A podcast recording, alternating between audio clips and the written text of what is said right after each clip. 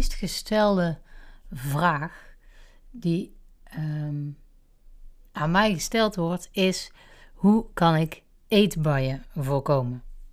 Nou, daar ga ik het met jullie over hebben. Ehm, nou, eigenlijk wordt er aan mij gevraagd: hoe kan ik een eetbui stoppen? Dat is de vraag die ik het vaakst krijg. Nu is dat alleen erg lastig om uh, ineens te willen leren om een eetbui te stoppen. Want dan zit jij al vol in je eetbui, dan heb jij alle gedachten die daaraan vooraf gingen al gehad. En je zit vol in de uh, niet helpende gedachten, gedachten die uh, maken dat jij de eetbui, eetbui blijft houden. Dus het is ontzettend lastig om een eetbui te stoppen als je niet hebt geleerd om te signaleren welke gedachten er aan vooraf gaan. En dat is waar je je mee bezig moet houden. In de online training uh, die ik heb, de Think Tin Academy, kom ik daar ook uitgebreid op terug. Daar wordt heel veel aandacht aan besteed. Want het signaleren helpt namelijk niet alleen tegen eetbuien, maar ook tegen eigenlijk alle andere vervelende gedachten. Stel dat jij namelijk op je, uh, op je werk steeds tegen hetzelfde aanloopt. Of, nou, laat ik het voorbeeld noemen van uh, een collega die, waarmee het niet zo heel goed klikt, uh, die een beetje in jouw allergie zit. Op het moment dat hij of zij naar jou toe komt om een vraag te stellen, dan gebeurt er al van alles. Dan zie jij die persoon al aankomen, dan denk je misschien, oh jee, daar gaan we weer. Of welke andere gedachten je dan ook hebt. Je merkt misschien dat je met je lichaam al van die persoon wegdraait, dat je je schouders indraait, zodat je ja, je rug eigenlijk een soort van een beetje uh, toekeert. Dat gebeurt allemaal al nog voordat hij of zij één woord tegen jou heeft gesproken. Dus er gebeuren al heel veel dingen. Je weet nog niet wat jouw collega van jou wil. Er is nog niks gevraagd, heeft nog niks, hij of zij heeft nog niks gezegd. Uh, ik zeg ze, want ik kom uit onderwijs uh, en daar heb je veel met vrouwelijke collega's te maken. Um, maar er gebeurt dus heel veel, er gebeurt iets binnenin jou, waardoor je automatisch al gaat reageren. En dat komt omdat je in het verleden uh, bepaalde dingen met die collega meegemaakt heeft, hebt die, die voor die reactie zorgen. Dus dat gebeurt heel onbewust. Misschien herken je dat wel, wat ik nu zeg. Ehm, dus je zit eigenlijk al meteen uh, weer vol in die allergie. Want dat zijn de eerdere ervaringen die je met die persoon hebt gehad. Als je je daar bewust van bent, dan kan je al anders gaan reageren. Dan kun je leren je misschien letterlijk en figuurlijk open te stellen. Want misschien gaat er nu wel iets nuttigs uit die collega komen. Dat zou zomaar kunnen. Maar je hebt het al geblokkeerd omdat je in de allergie zit. En zo is het eigenlijk met eetbuien uh, precies hetzelfde. Er gebeuren een hele hoop dingen vooraf die jij nog niet hebt gesignaleerd. Die heb jij nog niet gezien. En dan is er die eetbui ineens. Zoals je ook die allergie voor die collega ineens hebt. Dus de reacties komen onbewust. En dat is wat je uh, moet gaan leren ontdekken. Wil jij van je eetbuien afkomen?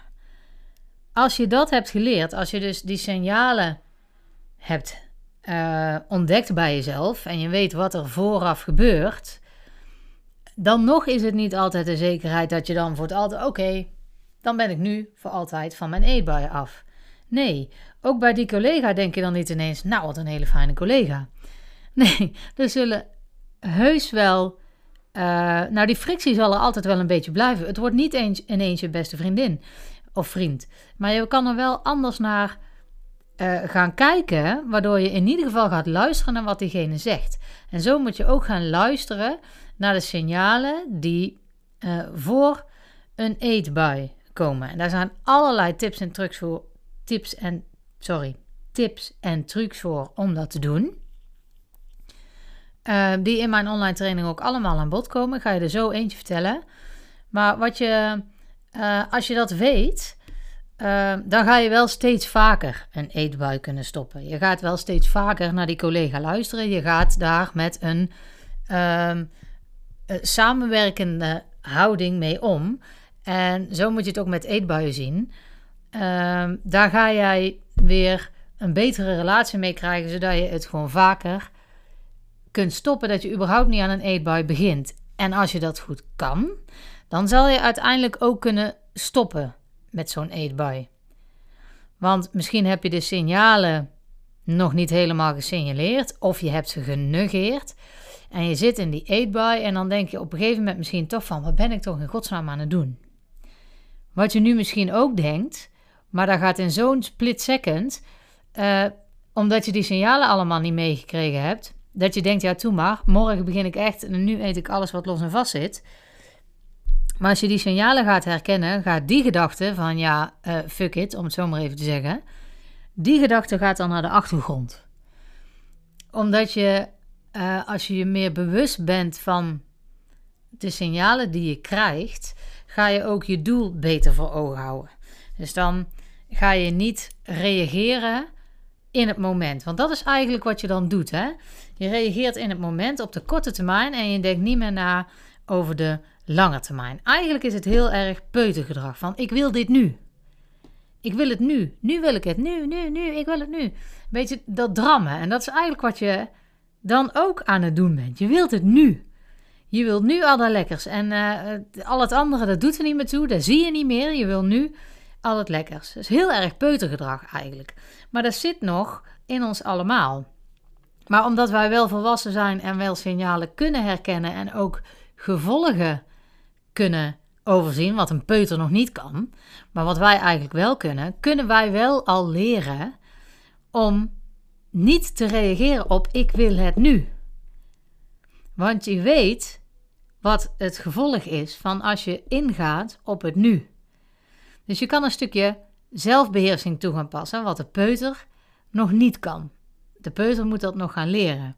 En jij kunt bedenken: oké, ik wil dit nu. Dat gevoel is ook echt heel echt. Je wil het echt nu.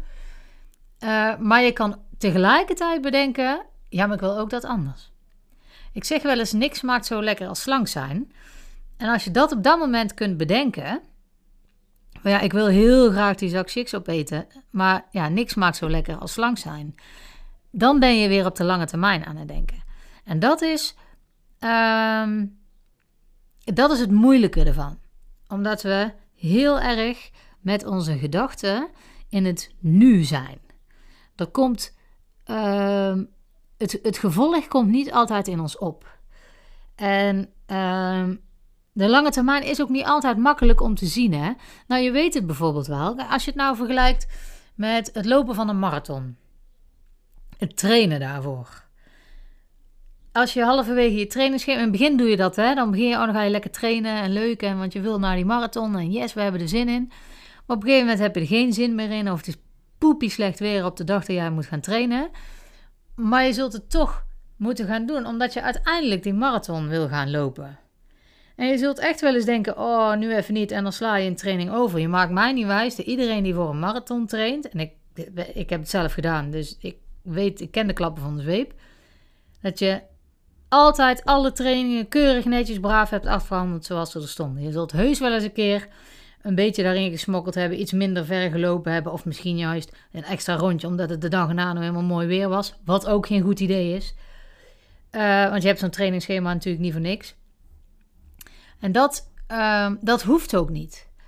Uiteindelijk kun je nog steeds die marathon wel lopen, maar als je op het moment dan denkt: en dus één keer eraan toegeeft van ja, het is echt slecht weer, ik heb er nu geen zin in. Dat je dan denkt, ja, nou heeft het helemaal geen zin meer. Uh, al die trainingen die ik nu van tevoren heb gedaan, heeft geen enkele nut gehad. Ik kan net zo goed stoppen. Dat is natuurlijk onzin. Maar zo doen we het met eten wel. Met eten denken we wel, als we één koekje bij de koffie hebben gepakt, terwijl dat eigenlijk niet de bedoeling was, dan zie je wel, ik kan het ook niet laten, maar het heeft helemaal genut. En dan zijn we vergeten dat we de rest van de dag het eigenlijk prima gedaan hebben. En het is gekke werk om door dat ene koekje alles in de weg of in de soep te laten lopen. Dat doe je met zo'n marathontraining ook niet. Dan denk je ook niet, oh het is allemaal voor niks geweest, laat maar. Uh, ik kan de hele training wel skippen, die marathon ga ik niet lopen. het heeft geen zin meer. Dat klinkt belachelijk in de oren, toch? We, we denken dan toch allemaal van, nou, die ene training maakt het verschil niet. Nee, maar dat ene koekje maakt het verschil dus ook niet. Maar om even terug te komen op dat willen we dan nu.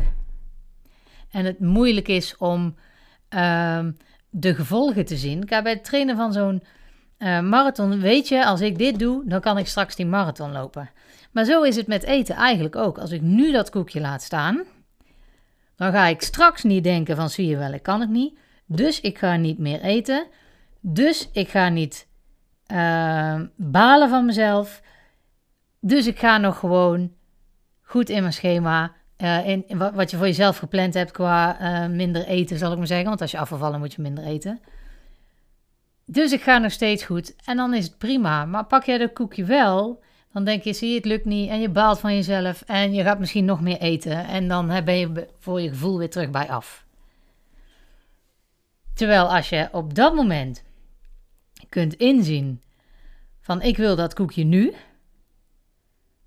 Maar op de lange termijn wil ik niet steeds ja zeggen tegen die koekjes. Want één koekje maakt inderdaad niet het verschil. Maar als je daar dat hele vervelende gevoel van krijgt, dat maakt wel het verschil. Uh, dan kun je dat koekje beter niet nemen.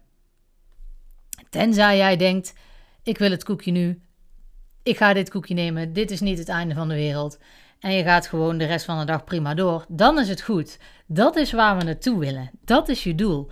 Dan ga je geen eetbuien meer krijgen.